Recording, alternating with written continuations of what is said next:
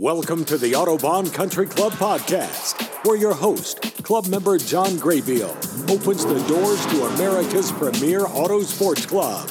Now, here's John. Hey, welcome to the Autobahn Country Club podcast. And today we are joined with a special co host, producer Mark McFarland. So let's welcome Mark to the show. I can hear you like crystal clear, like you're sitting right next to me, having a martini. Uh, I do like your martinis. And it, you know, being that it's only ten thirty in the morning, um, and none of us are doing anything. What's wrong with drinking? Well, I guess when you put it like that. Uh, well, hey, it's uh, April Tuesday, April April twenty eighth. Yep. It's beautiful where I am. I am uh, at my farm in uh, outside of Bloomington, Illinois, a town called Leroy or Leroy. Yes. Where are you? I am not at a farm. I'm at my s- small little plot of land in Bolingbrook, Illinois. Um, a lovely 27 minutes, 26 minutes away from the track. Uh, envious, envious. Yes, it makes the drive easy. And uh, I'm doing the exciting things of like cleaning my grill grates right now inside my self cleaning oven. Therefore, making the whole house look like it's on fire. And smell like it's on fire. Yes, yes. Just don't open the door because it starts a backdraft and fire and think bad things happen. So how you been, my friend? Oh, speaking of that, so I walked out. So our fifth wheel camper that's usually at the track is in my driveway, and I walked out the other day. My um, son had, uh, or my nephew was over, and I walked in, and they said we're going to the party camper, and I didn't know what that meant. Uh, and I hadn't seen it for a while, so I walked into the camper, and they had a smoke machine going. The entire camper was engulfed in smoke and uh, they were playing loud music and playing video, playing loud music and playing video games simultaneously in a smoke-filled camper. Gotta love children these days. I didn't. I. I, I don't know what to say. I just don't know what to say to that. Hey, at least you know, at least they're not lighting the place on fire. Just making it look like it's on fire. And smell like it's on fire. Yeah, yeah, that is true. Yes. Yes. Yeah. So then, well, you know, that's what all the kids are doing right now. All they're doing is sitting around playing video games and you know working two or three hours on schoolwork. Boy, you're two, three hours. You're getting that much out of your son. Awesome. Well, well, because we, we chain him down to the chair, you know, and then put a strap around his head, and then just tape the iPad about six inches away from his face, so you know, it just it goes through osmosis and through his eyeballs, and we you know tape his eyes open too. Um, I should try that. I'm gonna try that. I'm gonna try that. it's a good feature. It's a good feature. So, so what do we got on the docket for the uh, the podcast this week? Well, a interview with Tony Kester, driving instructor extraordinaire from the Autobahn Country Club. We did an interview the first year, first season with Tony on his background. You go back and uh, uh, look at that um, that interview. I think it was number six. I think something around number six, episode number six, and listen to that to get a uh, some background on Tony and exactly where he came from and all his credentials that go along that go along with that, which are are pretty extensive.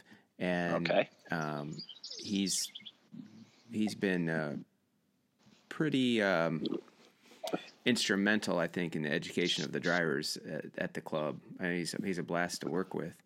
So we're going to talk to him specifically about how to go about getting a new car, where to look to find a new car, uh, inspections. You know what to A new about. car, a new car for the track, not like just going out to your local Chevy dealership and purchasing a new C8 Corvette. That is correct. We did not talk about purchasing a new C8 Corvette uh, or uh, many of the other new cars that would be fantastic on the track. Yeah, this is specifically race car type stuff. You know, used race cars, brand new race cars. I guess kind of a little bit. Um, he kind of gives his uh, opinion of. Well, I don't want to steal the show. Well, no, we don't want you to steal the show because we want people to listen to the show. Right. Uh, so it's we did it just a couple weeks ago. So Okay. we, we were as we are still on April 28th and stay at home mode. Uh, so we did it via Skype. And uh, As we are doing right now. do you have birds? You have birds singing in the background. Is, isn't it a pretty thing? I'm sitting on my deck, and you've been on my deck. Oh my gosh, your deck is amazing. Talk about a warm, welcoming environment. It's very cozy and and I don't know. I have all these trees with the white flowers that you know make your eyes water, and there are literally about forty robins, like just attacking each other. I don't know what they're doing. I'm not going to go into that, but so um, yeah, it, can you really pick up? Wow, my microphone's really good today. That you can pick up the birds singing. Yeah, it's it sounds amazing. We, we Well, a- then I, I can go inside. I can go inside. No, so I- hear I- the birds. No, I like it. Oh. I, Oh. uh, yeah, I it's a new musical background. um, yeah, it, it's great. I have a hog farm about a mile away, and so I can't really open up my window, especially when the wind's coming from the north. Ooh, I just bought a whole pig, by the way. Um, friend of mine was having they they own a cattle ranch out in North Dakota, and the pig farmer down the street from him was going to have to slaughter about eighty percent of his pigs because of the COVID issues, um, because he couldn't sell the pigs. So they were giving the pigs away for free, and all you had to do was pay for the butchering. Yeah, it's pretty sta- pretty sad. You can't stop the the, the, the growth of pigs. So once, you, once, once they're already in the door, you can't. Uh, you can turn up the heat, I guess, and kind of slow down a little bit of the how much they eat. But Yeah, so cool. Well, let's go back to cars. So yeah, Tony Kester. That interview was number nine, uh, episode number nine, first season, Okay. number nine. I just What number are we up to now? I believe this is going to be 38. 38? So almost 30 episodes ago, we heard last heard from Tony Kester. Yeah. So he really That's a good that's a good percentage for Tony.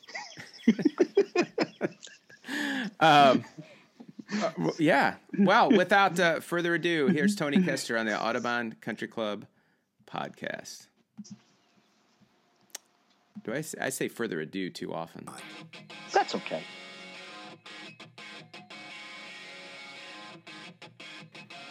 Well, Tony Kester, welcome to the Autobahn podcast. Thank you so much for being here today. I'm happy to be here. April 16th, we're both um, homebound. I, I take it that, uh, uh, where exactly are you? I'm in the great metropolis of Elwood, Illinois. Oh, so you're super close to the track. Yeah, about a mile as the crow flies, mile and a half, but you know it takes four miles to get there. But I'm close. It might as well be a thousand miles. Well, at, at this point, yeah, yeah, yeah. Yeah. So I, I assume you're. I mean, we're all trying to stay busy. What, what, is, you got anything that you're any projects or something exactly you've been doing or taking up your time? Are you working on cars or what exactly are you doing? Well, we're doing a lot of work uh, trying to revamp all our programs and everything just to get the Autobahn going under the, you know, whatever guidelines come up and all that. So that's taking up a lot of time. Just, just trying to figure out how we can safely do it, how we can uh, operate under the conditions that are going to be in effect for a while here. Uh, so that's taking up a lot of time. But I did do a lot of yard work yesterday, which I found is uh, much worse than driving race cars or working out to drive race cars. So if anybody's trying to get in shape to drive their race car, go out and do some yard work. Okay, that's perfect. Yeah, we can. Uh, um, I uh, I had a barn that uh, I doubled the size of it. Well, I finished the inside, the second por- portion of it. My son and I did, and we. I just moved carry cars in there yesterday. When I was blowing out the barn, I was actually wearing a dust mask to keep dust from coming in my face. So I, I felt I was uh, Yeah, you're right there. yeah I was actually using it for what it was supposed to be for. I guess. Yeah. Now, for for anybody out there who remembers the uh, Ninja Turtles, the uh, uh, cartoon and Ninja Turtles. If they remember, remember Splinter, Splinter was way ahead of the game because he looked like he was wearing a mask the whole time. So I think he was prepared for this 20 or 30 years ago. Splinter, yes, mutant, teenage mutant Ninja Turtles. That's awesome. Yes, sir. Yes, sir. Uh, well, t- today I wanted to talk about um, specifically uh, start to finish, kinda, I guess we could say, um, finding a new a new race car and uh, options and clearly what we need to do with you know to to prepare that car for the track. So um, I guess uh, start at the beginning. If so, so if I came into your office um, one day and sat down and said, "I'm interested in um, a car, a race car," how would you?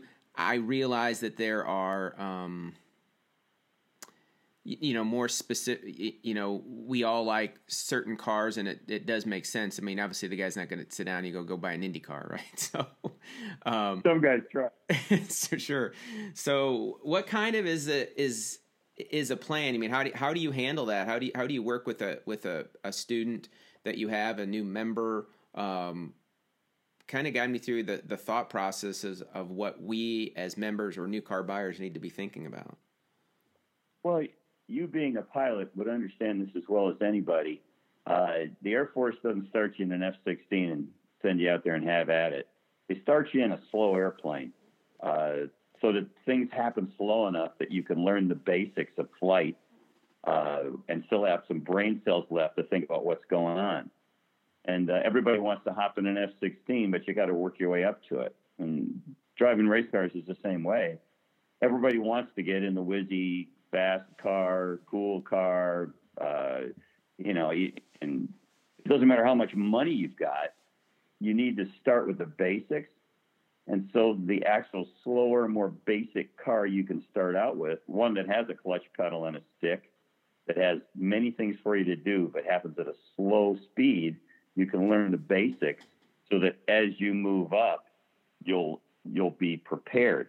If you uh, you start with a fast car, you're so busy just trying to save your butt in every corner, you really don't learn as much. Hmm. so, so if somebody comes into my office, I tell them, well, I don't care how much money you got, go buy me out, spec me out. And I know no, most people don't want to hear that. Uh, I was always an open wheel guy for years, years and years, and I always thumb my nose at the spec Miatas and uh, didn't even want to sit in one. And then a friend of mine who used to drive Formula One had one and shamed me into driving it. I realized A, it was fun, and B, it was a real race car. So I just think that that's the place to start. And I know you and I have talked about this in the past. Uh, if you have experience in other things and you have all the basics down, that's a little different story. But really, I first thing I say is go get a Miata. Yeah, I I loved love our Miata. We we were fortunate enough to um, uh, uh, find find a good one that we we think is a good one, and uh, we'll find out mm-hmm. as my son takes it into the spec Miata field this, this year how good of a driver right. and, and, car it is. You know, um, I, I, my first car I had was a 944, 1984 944, and I loved loved loved loved that car. Um, it's a very good car that was a that was a blast. And I I happened to find that a friend of mine who upgraded. He bought a newer 944, and it was a track car. It wasn't full blown race car. It just had a roll bar in it and mm-hmm. stuff. But it, I did love that car. Um, and I sold it to a friend of mine um, last summer. So where is some of the so so Spec Miata? Where are some places we can look uh, to find a Spec Miata? Well, the place, the place around here is uh, Advanced Autosports up in uh, uh, Beloit, Wisconsin. I mean, they're kind of the gurus of this thing. They usually have something to sell, but uh, a lot of their stuff is fairly expensive. Uh, usually, there's something for sale at the Autobahn. If they don't have their car advertised on the website, generally Tom Bagley or myself or uh, George at uh, Eurosport generally have a good line on what's what's around, what's for sale. It's a good place to start. All the I mean, a lot of the people have the beginner Miatas, which you can get for ten grand around that, uh, and they move up to a faster car and it's for sale. So there's a constant, constant turnover of cars just at the autobahn, and it's a good place to start. And I'm not, and I'm not uh, minimizing any of the other shops or, or cars that people run at the autobahn. I just think that Miatas are a place to start. Yeah, so And we have asking so around. Asking around, you're going to find one. yeah, so you, Tom, George, those are great places to start. The the members, the Autobahn member, Yeah. AutobahnMember.com. I think that's the the the members website has the spot for cars for sale or members items for sale. I think is actually how it's listed. Uh, you Yep. can go in there and you can get an idea there. Uh, and then take that information if something pops up, or sometimes I've seen them sitting in the paddock with a for sale sign on it, and you can see, you know just walk right by it and see it and member's name, Right. um, and then go to you guys, one of you guys, you know, and ask about that car. And I think one of the cool things about our club is, yeah, some of those cars have been sold several times, and we know the history of them. We know who built them, how they got built, and how the kind of how they've been taken care of. So, and all this is literally, I mean, that's such such a huge benefit for the for the club and the club members, I should Absolutely. say. Yeah, I don't know what the number is, but there are a lot of spec Miatas at the Autobahn, and the vast majority of them have been through George's shop at one point or another. And you know what kind of engines, you know, who did the engine, how long it's been taken care of, all this stuff, like you say. And uh, you can certainly through Georgia, through talking to the other members, they know the car. And yeah, I think it's a really unique situation we have at the Autobahn, the rotating car setup. Absolutely. Yeah, and we um, in advance, you know, I've been up to Advanced Autosport there the last. We think we just a little setup on our car and did, did a couple modifications this this year. That's quite a place. You talk, you walk in the door and I bought it the fifty, maybe spec Miatas all all over the place. They got them crammed. got them crammed in there. Absolutely, they got a lot of them. I mean, Um, and when I work on my Spec Miata, I get my stuff. I get my parts from them. They're good guys. Yeah, there's. Uh, speaking of which, there's a, they do sell a manual. Um, the former owner Dave, I think, of the Spec Miata manual. We got that, and it really just. I mean, it's very detailed. Uh, just a spiral bound uh, book, but it, it has a massive amount of information in there regards to Spec Miatas. Oh yeah, when I got a Spec Miata, that's the first thing I bought. Absolutely, and and depending on your mechanical ability, your tools, and everything else, there's a lot you can do yourself. Or, you know, you can. There's you know uh, a couple of shops at the Autobahn that can that can do the work for you. Just a matter of uh, how much effort you want to put into it.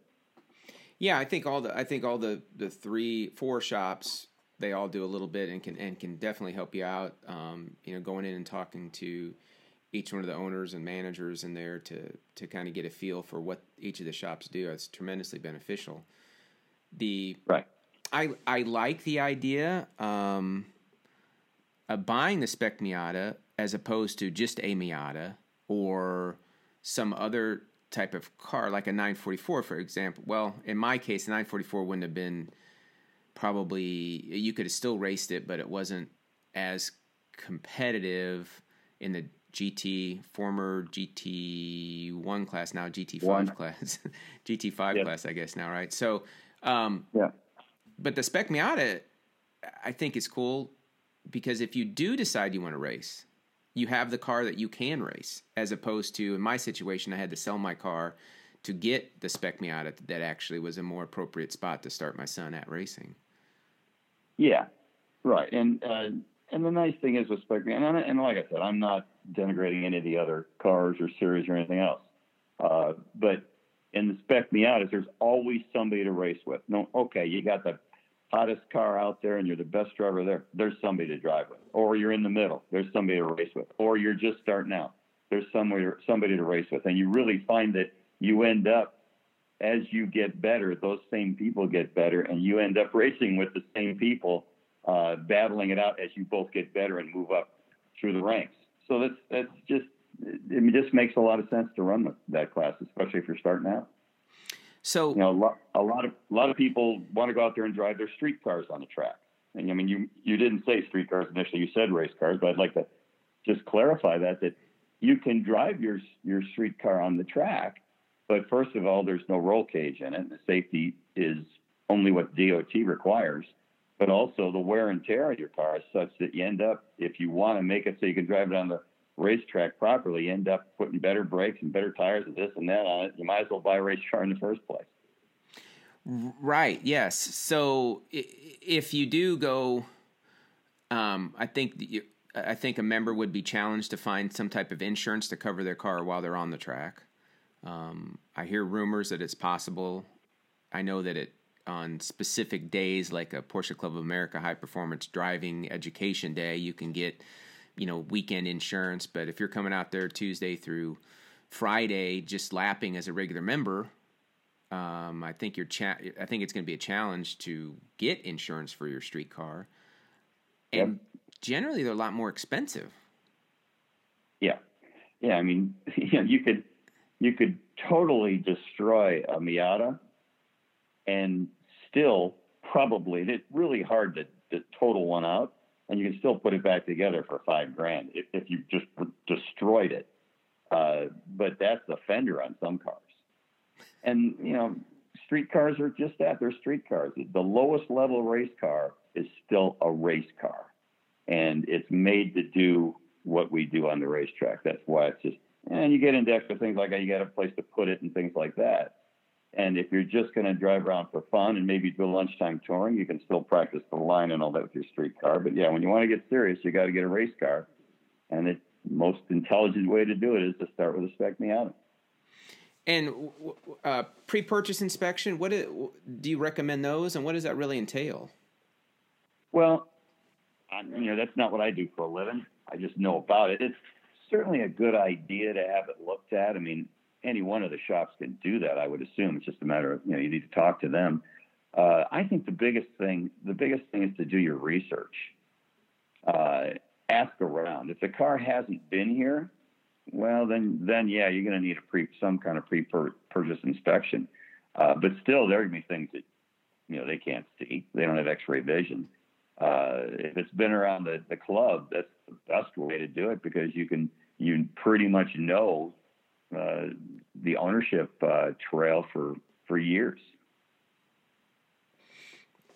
Yeah, you had you had mentioned uh, one thing about some of the differences between like a Spec Miata and um, a, a, Formula or say Formula Mazda, and I thought it was mm-hmm. very, I thought it was very interesting that, that again your uh, unbelievable racing career started in in open wheels and, and lasted you know long long time.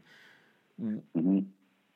taking so you you're very um, a, a, you know versed in taking care of one of those cars as as far as the ongoing maintenance challenges between say a formula car and, and a and a, a spec miata. It's a big difference isn't it? Yeah uh, and uh, like for instance when i started racing it was a formula ford which was the kind of the spec miata of formula cars and uh, we checked every nut and every bolt on that car every session, every half hour session. We went through and checked every nut and bolt on that car.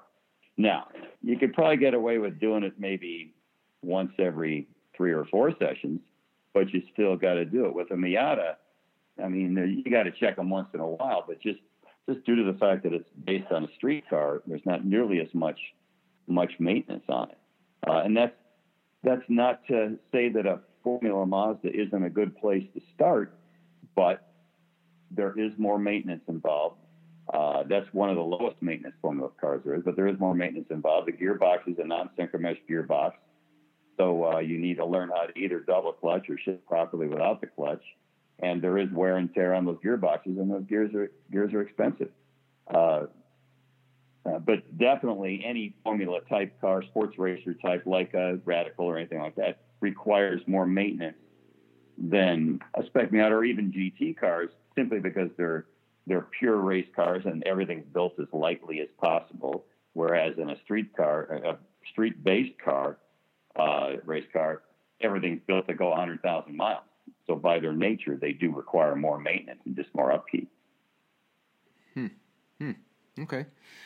So we've we've got a new uh, hypothetically here we've got a new car. So whether um, you've been a member for a long time, and you had already had a Spec Miata or a Spec Miata as your first one. I'm going to kind of paint the picture of it's just a new car. It could be a, a formula car, and I'll kind of address what you do with single seat drivers in a second. But so I got a new car and I'm headed to the track.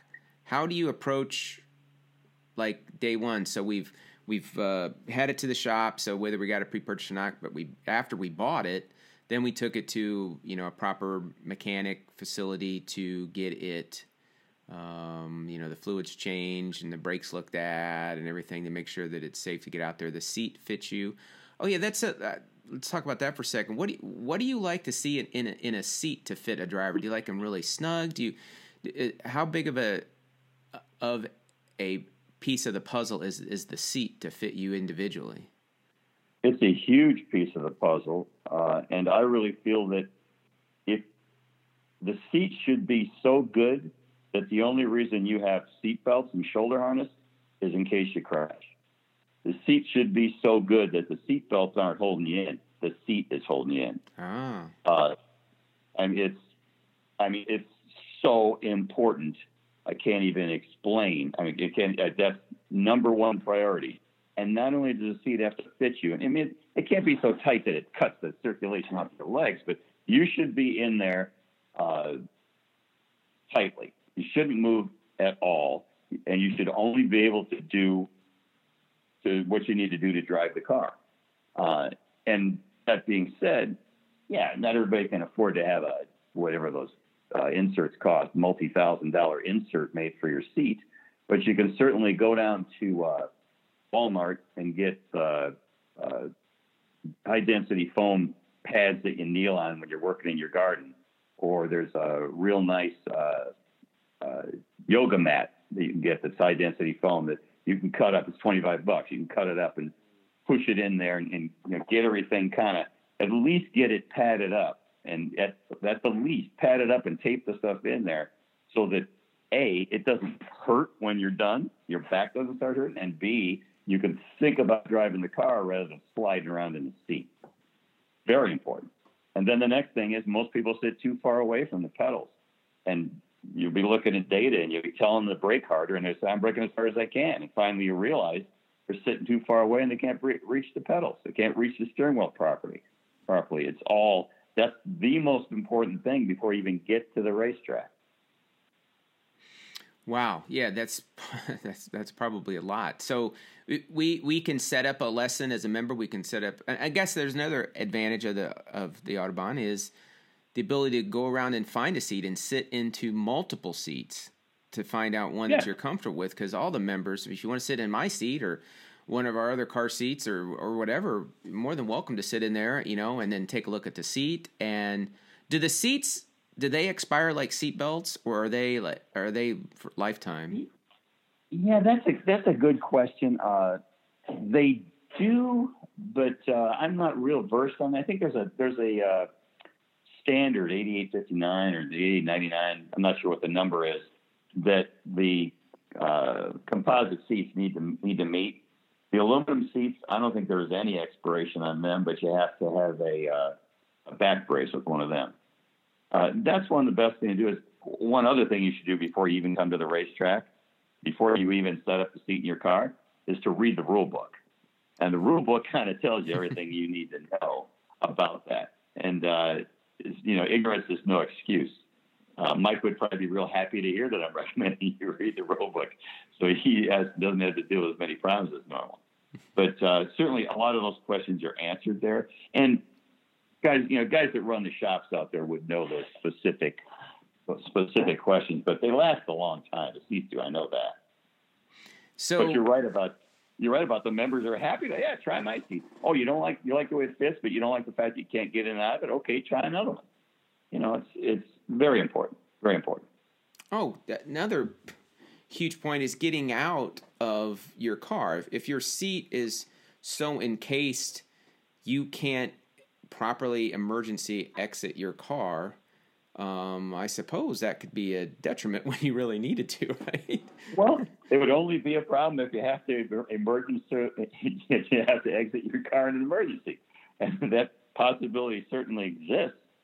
So yeah, a lot of that is roll cage design too. When you're looking at a car, any race car, uh, formula cars are a little different, but any uh, fendered race car, uh, the roll cage designs are all different. So you may you before you ever buy a car, you need to sit in it and try to get in and out to make sure you fit. There are people that have bought cars at the Autobahn when they finally tried to get in it, they realized it didn't fit. So that's another. That's why it's hard to buy something from Atlanta and have it shipped here. You're not sure if you're going to like the way the way the roll cage is, because the roll cage design has a lot to do with how easy it is to get in and out of the car. Hmm. Hmm. Yeah. A lot to it. Yeah, so I'm glad we're talking about all this. we haven't even got on the racetrack yet. No, we haven't even got on the racetrack, right? So we, um, I could set a, a, a, time up for you to meet and say, hey, just look at my seat, look at my placement.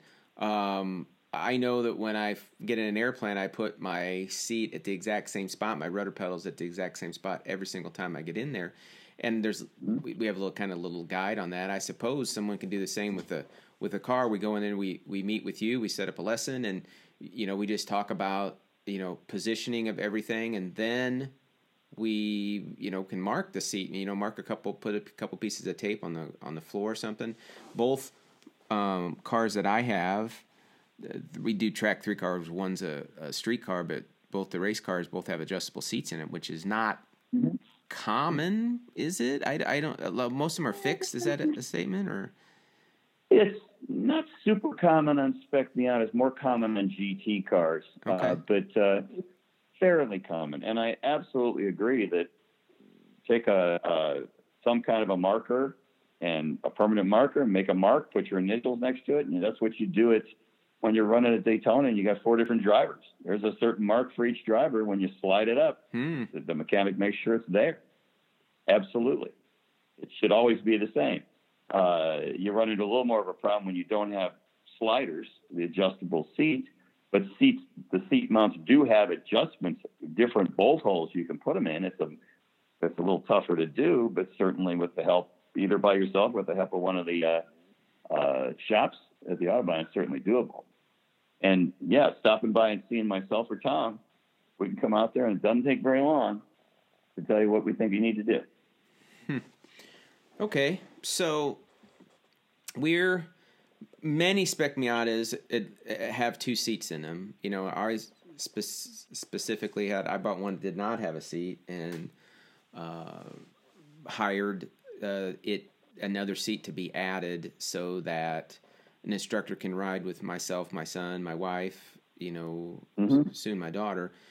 Do you how do you like so we in addition to that we ended up getting a i believe it's a rally cross like uh, intercom system uh, right. installed so that we i wanted to be able to clearly hear you know the instructor scream brake turn yeah always a good thing look out right. so um and uh so, how is there an intercom system you like? I know that there's some that, I, you know, that are like Bluetooth or little handheld transmitters. Do you do you have an intercom system you like, or do you use hand signals? Well, or what? Sometimes they're too loud; it doesn't use, even uh, work. I'm sorry. Go ahead. Tom and I both use uh, a couple different systems. I've got three different ones that I use depending on uh, whether a person has their helmet wired for, for radio or not. Tom, same thing. Uh, it's really nice when people have a, a, intercom system in their car. There's a few of them. Uh, Stilo makes one. Uh, I think if you if you go to the the major like racing electronics or racing radios, most of them have something like that, uh, and that's certainly nice for us because then it's built in. We don't have a bunch of wires, you know, going around, but still we have we have various ways of communicating with people, and we certainly feel it's very important to be able to to talk. It's not so important for us to hear you, but it's important for you to hear us. Right. And uh, so we both have handheld ones that we use, but if someone has one in their car, it certainly is an advantage to us. It just makes it easier. Yeah, I find from my old flying days that wearing the foam earplugs in my ears prior to putting the, the headset on with um, you know the intercom uh, makes a more I hear more clearly. It, it it just blocks out some of the peaks. I think so. Even though I'm putting earplugs in, I hear cl- more clear than I do without the earplugs. And the other thing is, I turn it up. So we're sitting there, the motor's idling, and I turn it up. The second that I hit the gas, I go, "Whoops! I didn't turn it up fast. I turn it up high enough." Yeah, exactly, exactly. Uh, due to the fact that I've been around race cars my whole life, I've pretty much got it wide open on my side the whole time. but, but yeah, generally people say, "Oh, that's too loud." And as soon as you get on the racetrack, you have to turn it up. Yeah, you just don't realize what the decibel level is inside these cars. And I've never tried using the using the uh, the ear earplugs, you know, inside, you know, with the speakers around them. It's actually a good good thing to try. But certainly, any kind of communication is good. And when you got two seats in your car, it is a big advantage for Tom and I to ride with you. Uh, and the first two laps is always the scariest because everybody's trying to impress us. And I got news for you: you're not gonna. but I also got news for you: you're not going to scare us either because we're already scared before we get in the car. yeah, that's another. Um, I'm sure you and, and Tom both have know a car inside about every car that you're going to see inside and out when you're when you're working with somebody.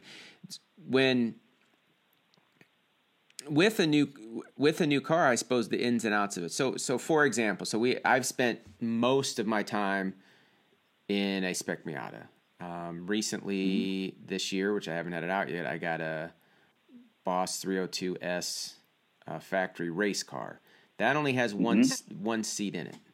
So right. I, you know, set a lesson up with you, and are what do you what is some of the things where that I I'm not asking for the free lesson here now, so I will set a lesson up with you. So that's not what the podcast is about. But you know, what are the kind of things that that we cover? I suppose different braking. I mean, do, do you spend some t- some classroom time with? Hey, here's my new car, whatever it is. It's you know a, a Cayman or a, a 911 or a Spec Miata or whatever. But here's my new car. Do, do you want to do a classroom time, or do you just want to sit, in, or at least not sit in the car? I guess in my case, but at least go over what what's going to happen first. Well, of course. I mean, any information you get. I mean, certainly we know how most cars are, but but every car has its own idiosyncrasies. Yeah, stop stopping with us and just we'll we'll get you going and tell you what to think about, what to worry about for starters uh, before you even get going. Then after that, there's no reason not to have a camera in your car, and there's no reason not to have data acquisition in your car. Mm-hmm. And people go nuts. They go nuts with the data acquisition. I mean, you can get a GoPro. GoPros. They use GoPros on television shows now. Uh, and yeah, two, three hundred bucks for a GoPro, which is data acquisition because we can watch that. And then the actual data acquisition system, you can get one that's perfectly serviceable and works very well for 500 bucks, five, 600 bucks. That's a lot of money, but in the big scheme of things, racing wise, the percentage is, is not high at all. And as long as Tom and I have a have a uh, a uh, graph of speed versus distance, that's the most important thing right there. We can glean a lot of things from that. Certainly, it's nice to have throttle application and all this other stuff, but just a basic solo two or something like that that costs you five or six hundred bucks is it helps us. It's almost like us riding with you if we've got the combination of the video and the data, and that's where we can really help. So just because there isn't a seat doesn't mean we can't virtually ride with you. Yeah, so so a GoPro, I suppose, steering hand position, see where the car is pointed. Do you ever put one like on your on uh, on you know to watch the your your footwork, your braking application, and and everything? Do you ever? I've never done that. I mean, uh, as, as far as uh, braking application, like how how you're how quickly you're getting into the brake, how hard you're hitting the brake, how well you're holding the brake down. That's all. That's all uh, visible on a on a speed graph.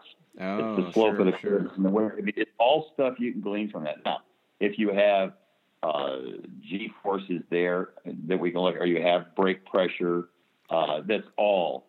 Uh, it just makes it easier to break it down. But you but you don't need to get crazy. It's, the simpler you keep things, the better. I mean, driving a race car is just a bunch of simple things put together really quickly. It, it's not that difficult. It's not that complicated. It's just difficult. It's like hitting a golf ball. The ball sitting still. How hard could it be? right. But there's so many different things involved in hitting that ball, golf ball properly. You don't want to swing too fast. You Want to swing too hard. That's why. That's why with a race car you start out easy. And I personally feel that you can learn a tremendous amount driving around the racetrack under 40 miles an hour.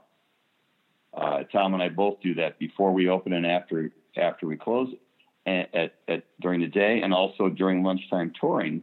Uh, when you're driving slow, you see things that you wouldn't see when you're driving fast. You can look at different turning points. You can look and see where exactly are you braking. What do you need to look at? Where, why did the car do some weird thing in that corner? Maybe the car is banked or unbanked. Uh, so there's a lot of things you can do that aren't that complicated to make yourself a better driver on the racetrack. Right. Yeah, that's something. Yeah, we can set up a lesson um, to meet at at seven thirty in the morning and go around the racetrack a little bit slower and talk, and with the windows up in a streetcar that you can hear and communicate really well. Um, yes. And uh, and apply that specific car that, that that new car that we have. Here's what this is. Here's how this is going to work, and this is what this is going to happen. You know. Yeah, that's pretty valuable. Where absolutely, and you can you stop. You can stop and say, "No, wait a second, stop right here," and we can walk up there and say, "No, put put your I'm putting my foot right on the spot. See where my foot is? That's where I want your left wheel." And that's the Mm. advantage of that. That's rather than driving around the racetrack with your hair on fire and you know, you're, you're trying to communicate all this stuff, but by the time you communicated the last turn, you've already screwed up the next one. Just Right. saying. right, right. Not that I've experienced it at all. Oh, sure. No, sure not. Yeah. Um, uh, lead follow. Do you do you do a lot of lead? uh, Is that something also? Do you do you hop in a car and, and say follow me or I'm going to follow you? And um, Yeah, that's helpful. Uh, and it- it's helpful, obviously, if both cars have a video too. Uh, that's certainly very helpful and a lot less stressful for us than riding. Uh, but yes, but still, I mean, I I can't emphasize enough how valuable it is slow speed driving around the racetrack. Lunchtime touring, perfect. People go out there and they want to kick these cars in the butt and see how fast they go on lunchtime touring, which is not what lunchtime touring is all about. And if you use it as a chance to drive around the track at a reasonable speed and look at things while you have enough brain cells to think about it, it's very valuable. And you don't have to use one of the fleet cars. You can take your car out and drive around. sure, yeah, for lunchtime touring, right, right. Um, Yeah. so then, so so getting with getting with the data. Uh, yeah, you had mentioned the Solo Two as, as a AIM system. I don't Yeah. know, AIM is the name of the company, I guess. It's uh, similar if you're a kart racer. If you're moving on, it's the MyChrons by the same company. We in my Same software. um, in my spec Miata, we I think we just took it out to put a new system in. We had an old track. I say old Traqmate. It's as, it's as Yep. old as a Miata. I'm driving a Miata from 1997. I guess Traqmate was a system around in 1997, but we're Yeah, still and it's still perfectly it's still perfectly functional, still perfectly usable. Uh, it's just not as sophisticated as the as the newer systems. Yeah, yeah. Have have you used any of the phone system like that? I, I, I've I've used that Harry's track Yeah. lap timer. How do those compare to an actual real system? I say real system. Well, I haven't used them. I've ridden with guys who are using them, so I'm not that familiar with them. Uh, so uh, it, it all depends on how powerful the software is and how easy it is to operate. There are systems out there that I've used that cost twenty, thirty thousand bucks, and you've got to be an engineer to figure out how to run the software. I'd rather have a cheap software system or a cheap hardware system with good software. So I really can't speak to that, Hmm. but a lot of people use it. A lot of people use it, and if you can graph it out, if you can graph your speed around the racetrack, and it's it, the uh, uh, it's fairly uh, what would be the word? It's uh, the definition's pretty good on it. That's a lot better than nothing. Anything you have that will record what you're doing on the track is going to help you analyze your drive. Okay. And do you, you know, when you get together, how long do you usually spend with somebody so they go out and drive and say hey you know i'll be back you know after this this session if we can look at how long does do you usually spend you know looking at data i know i've seen you in your office and in the classroom and and really diving deep into this with with not diving deep in necessarily the data which you do do but i mean diving deep into the driver education from that data yeah uh, and it's funny that starting out there's a lot but it's more you're using a hatchet to fix things. Okay. Then when you really get good, you spend a lot of time because you're using a file and a micrometer. In between, you're just kind of uh, uh, trying to work on the rough edges. So really, starting out and when you really get good is when you really get crazy on on the data. Uh, when you've been doing it for a while, you're just trying to kind of uh, knock off the the uh, rough edges or just reinforce uh, the good habits that you had that you need to work on. But you know, usually an hour is pretty good. I mean, after an hour, your smoke starts coming out your ears anyway. but uh, usually, in an an hour is a really good amount of time to look at the data. I mean, you know, a lot of times we got to sit down and draw pictures of the of the track and what line we want you to run. Could be an hour, could be two hours. It depends on your attention span. But certainly, one hour is a real good number. Hmm. Looking and analyzing. Okay. Now, um, once do you do both data for just like tracking, and then you take a look at data for a rate? You know, after after the races, is that something you do also? Well, and in the races, and one thing with data you got to remember for those of you outside that are doing it yourself, don't just look at your fastest lap because very seldom are all your fast cor- fastest corners on your fastest lap. You have to go through all your data to pick out. Oh, look, that time I did it better than I did it any other time. It wasn't on my fast lap. And that's where the video comes in. Then you can look at the video and look at your lap on video and say, oh, wait a second. It'll probably, a lot of times it trips your mind into, oh, okay, I remember what I did that lap. So now I've got to try to replicate that every lap. And I forgot your question. the uh, race race data versus just tracking data. Ah, there you go. That's how I got down that rabbit hole.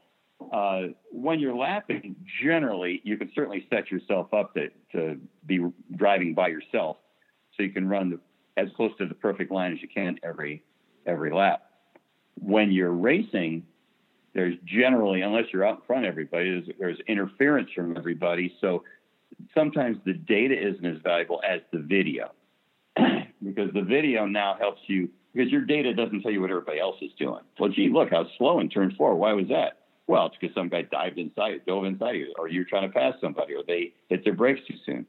So when you're looking at race data, it's really important to look at your uh, video also uh, to first of all work on your tactics. That that's where you figure out, geez, why couldn't I get by that guy? And then you realize, oh, I I was uh, running up and uh, up behind him in the corners, and he was getting a better exit. I needed to back off and get a better exit to get by him.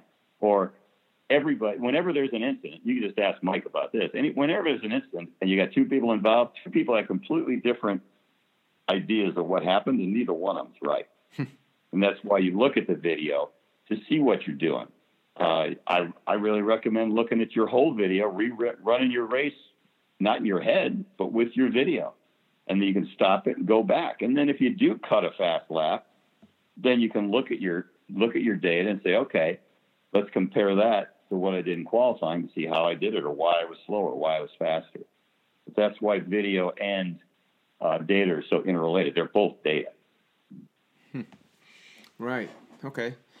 Uh, so sim racing. That's that's this thing that we think you know we're all spending our time doing now because we can get on the on the racetrack. How how what do you like about sim racing, and what are the cautions of you know sim racing, or what are the limitations? I guess we might say.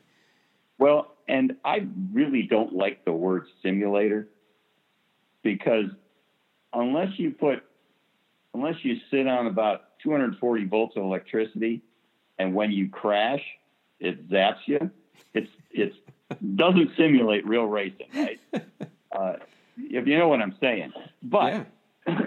that being said, it has a lot of positive uses. when you're starting out, it helps you just get the basics. It's like, uh, what are they talking about? This outside, inside, outside stuff. Oh, okay. I, oh, look at that. I went outside, inside, outside, made the line a little better. And usually, most of these systems have these software systems have the correct line that you could follow to drive around, and you can you can certainly uh, use that to help help you. And also, uh, you got two corners connected together, and you realize that if you don't take it properly, it doesn't work out. Uh, it's certainly good for the basics. It's also good for race tactics. Uh, you know, as long as you don't do the thing where you're punting people all the time, and we're actually racing people trying to be clean, you you can learn a lot about race tactics. Uh, another thing that I really like in some of the software systems, you can actually get into the uh, settings and change the sway bars, change the springs, change the wings, adjust things, and actually see how it changes the car. And it's a very inexpensive way to learn how to do that with your race car. Uh, the biggest disadvantage to it is that I've never driven one of the $150,000 ones. Uh, I've driven the ones that are forty or fifty thousand dollars, and depending on the software, it's not super realistic as far as the way the car drives. And this is a bone of contention with a lot of the other driving coaches I talk to around the country that they'll have, particularly in for a challenge where people can afford a really nice simulator, they actually decide where they're going to break, where they're going to turn for their next race by driving the simulator. And the problem is they don't really handle like a real race car. Uh, their their their computer models aren't quite perfect yet, so you can get into trouble if you if you try to change what you're doing on the track car wise, you know, way you're driving the car. But certainly the line, tactics, setup, things like that, they're great practice for that. It's just not quite perfect. At least the ones you readily afford are just not quite perfect. So you got to be careful with that. Hmm. And they're fun too. yes, I've, I've, we're we're we we've been having a blast. We're my son, we broke ours for the second time um, last night when he slammed on the brakes and the thing came apart and the monitor came down and I grabbed the monitor and he he he started turning. So uh, we uh, our new one our new one is getting put together this afternoon and tomorrow. So okay, okay. But it has it, it has been it has been fun in our in our downtime and our need to to get back in the track and at least connect uh, virtually with some of our friends. So yeah. Uh, well, Tony, thank you so much for being on the show today. If, if, how can we get a hold of you? What's the best way to get a hold of you? Best way to get a hold of me is Tony Kester at AutobahnCC.com or my phone number, 219 670 0528. Well, thanks again. Always a pleasure. I look forward to uh, seeing you in person and, and getting my new my new car out there and having some fun with it and uh, yeah. and uh, going from going for some actual racing in a real car this year. Yeah, well, we'll, whenever we're ready to, whenever we can go, we'll be ready to go. so I just uh, hope you and everybody out there stays stays healthy and is careful until we figure this whole thing out. All right. Well, thank you for uh, all your words today and your kind words uh, there at the end, and look forward to seeing you soon. Okay. Talk to you later.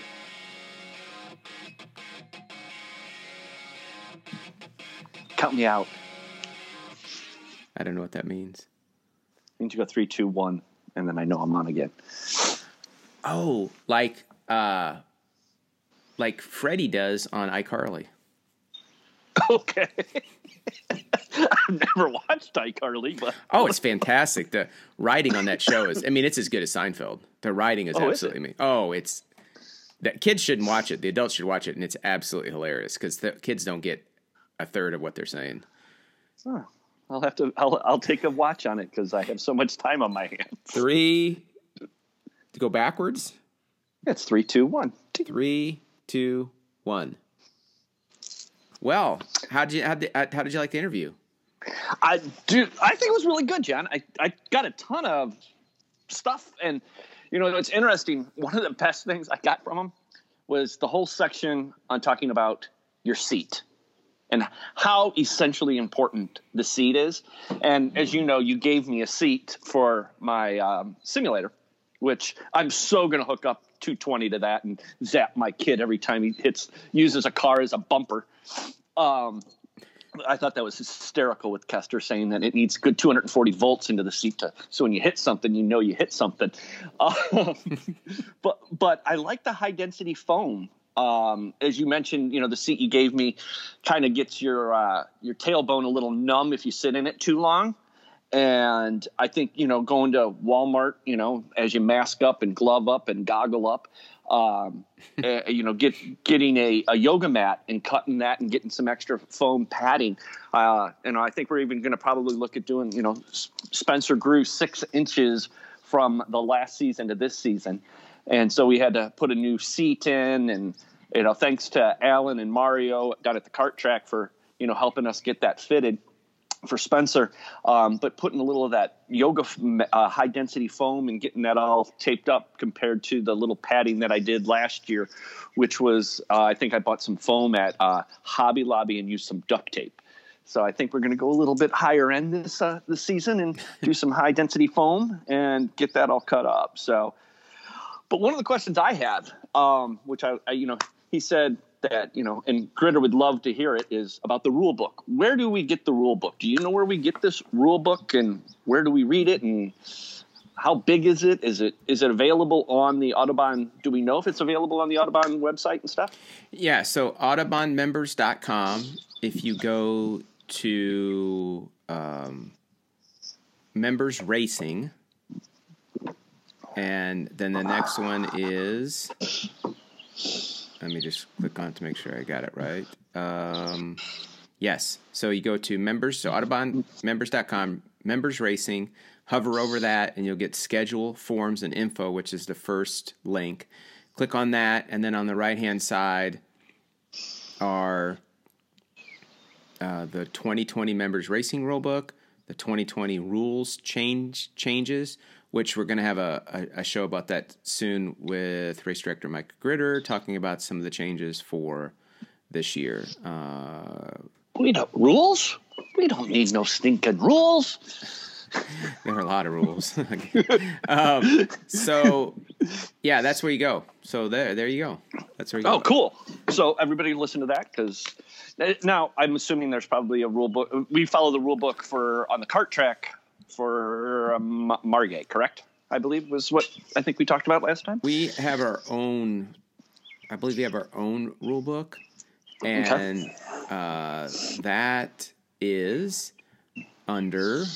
If you go to autobahnmembers.com, karting, however, and then uh, down on the left hand side, uh, about halfway down the page, almost halfway down the a little further, it's the 2020 Kart Series competition rules and so there might be some differences from the Margay rule book, but I'm I'm sure they're not they're not much. Just a, a few right. of them. Okay. Cool. A few of them. So, uh, according to Mr. Kester, uh, we should look at purchasing a Miata yeah, he's but he was certainly certainly big on the Miatas, wasn't he? Yeah. Oh, and I think it's great that the whole the track has so many Miatas around that have, as, as he mentioned, have gone from one driver to another driver to another driver. So there's history with that car. Um, so you just don't run out and buy a Porsche GT2 RS and throw it on the track and and think you're you know Lewis Hamilton. right. Starting, I guess starting. I guess learning how to crawl before we walk and walk before we run is uh, yeah is always always a key, right? Exactly, and I, I thought you know uh, the one the big takeaway that I, I never knew of, and you know I'm going to probably try this with Spencer a little bit um, it, on the kart track, you know, because I don't go out on the big track, I go pretty much on the kart track. Um, is driving the track slow. I've never thought about that. You know, I, I, I, you see all the kids when they get out there, even during practice. You know, it's a race, and just to learn the track and and drive it slow. Every you know, get a couple laps in and it's slow. And you know, I always thought that lunchtime touring, you know, was for not only you know to to learn about different cars that we have, but to you know on that back straight, you know, kind of get see how quick she runs. And I, I, learned a lot about you know how important lunchtime touring can actually be to help your performance on the track because you're driving it slow. You learn different apexes and, and and you feel more of the road. and I thought that was an interesting aspect too. Yeah, you you bring up a good point. I don't know if I take advantage of that as much as I should, and or I don't know if I've ever taken advantage on the on the on a kart track. I guess I do have. I I, have maybe seen some guys go out and go around, you know, in golf carts certain times, or maybe you know getting okayed to cleared out there to go around, and that would be helpful. But yeah, that Yeah. was a. I guess I never really thought much about doing that on the. Well, I don't do it enough. I'll say that I, don't, I don't do it enough. Even you know, obviously, right now, you know, sim racing is big. I jumped in a race last night, and I didn't. I should have been there an hour earlier and got on the racetrack and driven the racetrack much slower than I did and as fast as I can. And oh, I just flew off the track. I guess I probably need to know it turns right, not left at this point. If You're not staring at the little map in the left-hand corner, st- telling you where your car is on. they the don't have that on iRacing. I, I want that. that uh, iRacing, I can't get that. I've been begging for that. That would be helpful. Oh, that would be nice. Yeah. And then, so a question about that. You know, he meant when Tony mentioned, you know, the sim is, is he, you know, he doesn't like the word simulator, which is fine. But like you being a pilot, and also I think you know you do a lot of teaching in an airplane simulator, correct? That's if I'm wrong. Yeah, yeah. How, I mean, and that, let's call a spade a spade. I mean, your simulators are multi millions of dollars is in the airline industry. Um, is it really realistic then when you're getting at that level? I mean, versus you know my PV, I mean my PVC rig playing on the PlayStation, probably not very realistic. But how more realistic is when you spend that kind of money? Is your simulator eh, on for the airline industry? Is it like identical?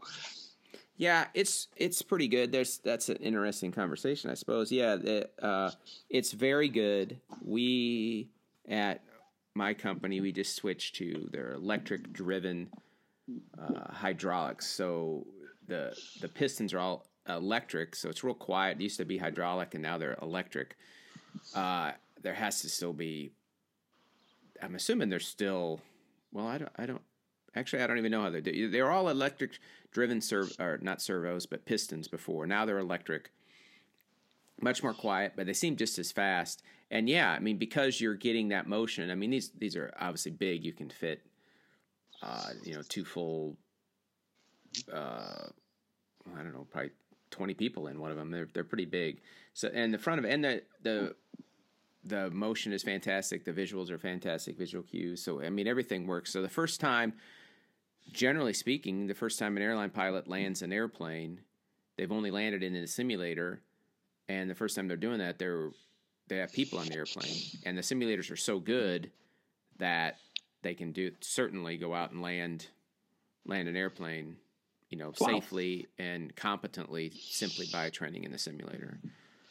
So, Yeah, because I guess this, my point being is so you know mine the PVC rig, which is like a hundred dollars, you know, and as we progress up, it does. I mean, the money that you spend in the simulator, it correlates probably as the more money we spend, the more realistic. I mean, I just saw a video of a guy actually flipping his simulator at home Yeah, while he was while he was that- driving. yeah, I guess I, I guess that's true. Now, now here's the interesting where I was going to go w- with the simulator history. So when I was an F sixteen pilot, when we went in, when we were in pilot training, we had uh, simulators and they had full motion. And when I got to F sixteen training, they didn't have any motion at all. And so Huh. my question was, why is there no motion? And they go, well, we didn't find any benefit of adding motion to the simulator. So, but when you get in the F sixteen simulator that you pulled a canopy over your head, and so you were it was completely black in there. You had pretty good. You didn't have three hundred sixty degrees of, of view, but was pretty good. But then your G suits, you know, working every you know, it it, it really was pretty realistic. And I, I probably agreed you didn't probably need motion at that point, but you can't see anything else yeah. You can't see anything else. And I know, you know, we just added three screens on my simulator, and we keep our screens pretty close, about 20 inches away from where we sit. Sure. I don't really see the side ones. I was, ta- I mean, I really, I, I'm the jury's still out on if I think the side two side screens are important for me. I mean, some obviously some people, most people like it that way. I'm, I'm jury's still out for me on on that one, but Okay. So let's go talk one more little bit, couple other things that he brought up. Um, the the the purchasing of the car. without seeing it, I, I found super interesting um, in regards to getting it in and out of the car. You know, Right. You know, when you go, Right. I mean, you think about it when you go out and you buy. Let's just say a great example is is your Cayman that you purchased. I think you bought that in Ohio, if I remember correctly. I did, yeah. Uh, yeah. I mean, you can you, you know you know what getting in and out of a Porsche Cayman is like because they're you know and you're looking more at the the Carfax on that than the but buying a car you know buying a race car down in Florida you know who knows if you're going to be able to get out of that roll cage quick enough? And I think I think there's some really valid points to you know trying to keep you know looking at your purchases or at least you know going out to look at that car to make sure you can get in and out of it comfortably quickly safely um, and and you know meeting with those you know different you know like george at eurosport and you know the guys up at what is advanced motorsports up in wisconsin Yeah. you know, you know, meeting with those guys and, and really looking at cars a little closer to home because you know it is safety as well.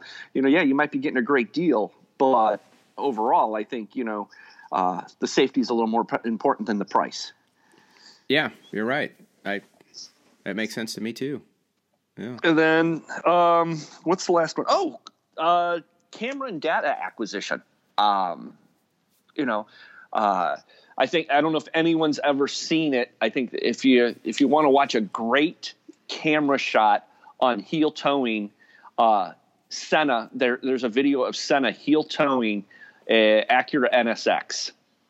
Um, you can look it up on YouTube, and it is hands down the quintessential way to learn how to heel toe uh, a race car, and um, it's amazing. And because you asked the question, you know, do you want to see the foot pedals and stuff like that, and you know, how do you place the cameras and everything like that? So, um, you know, because I was curious, I'm like, how, you know, because you just bought that new Mustang. And you know you don't have a passenger seat for me to ride in. Thank you very much. When's that coming in?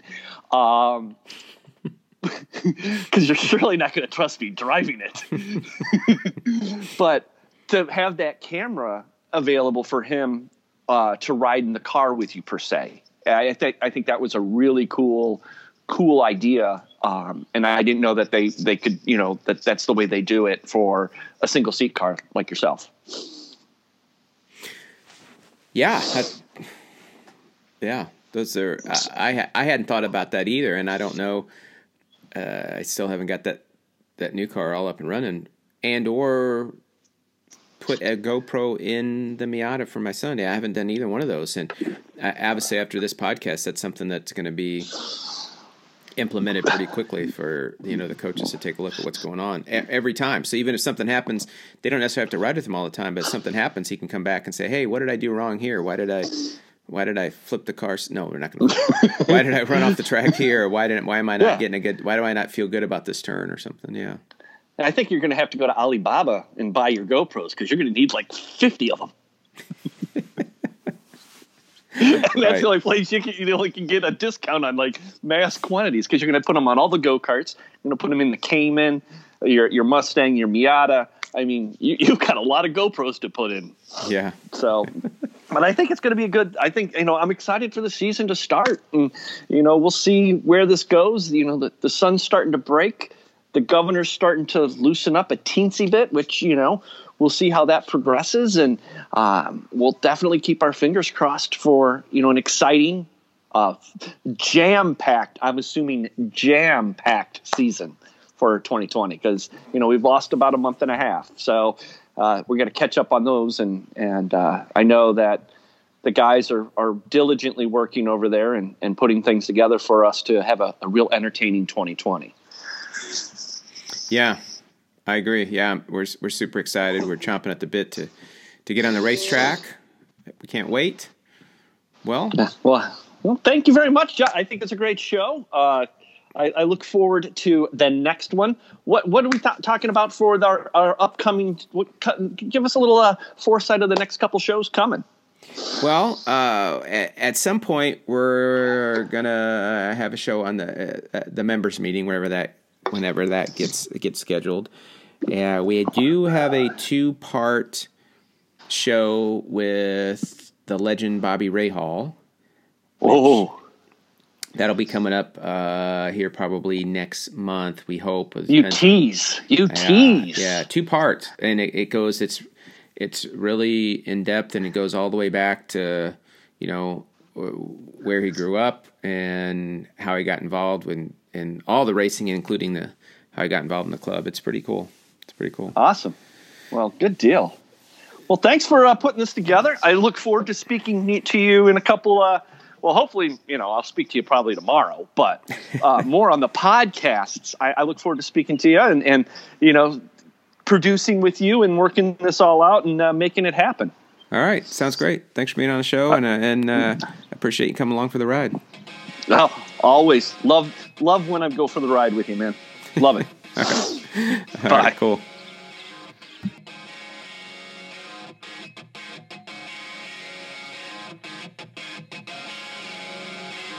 You've been listening to Autobahn Country Club Podcast, where your host, club member John Graybill, opens the doors to America's premier auto sports club. Join us next time for Autobahn Country Club Podcast.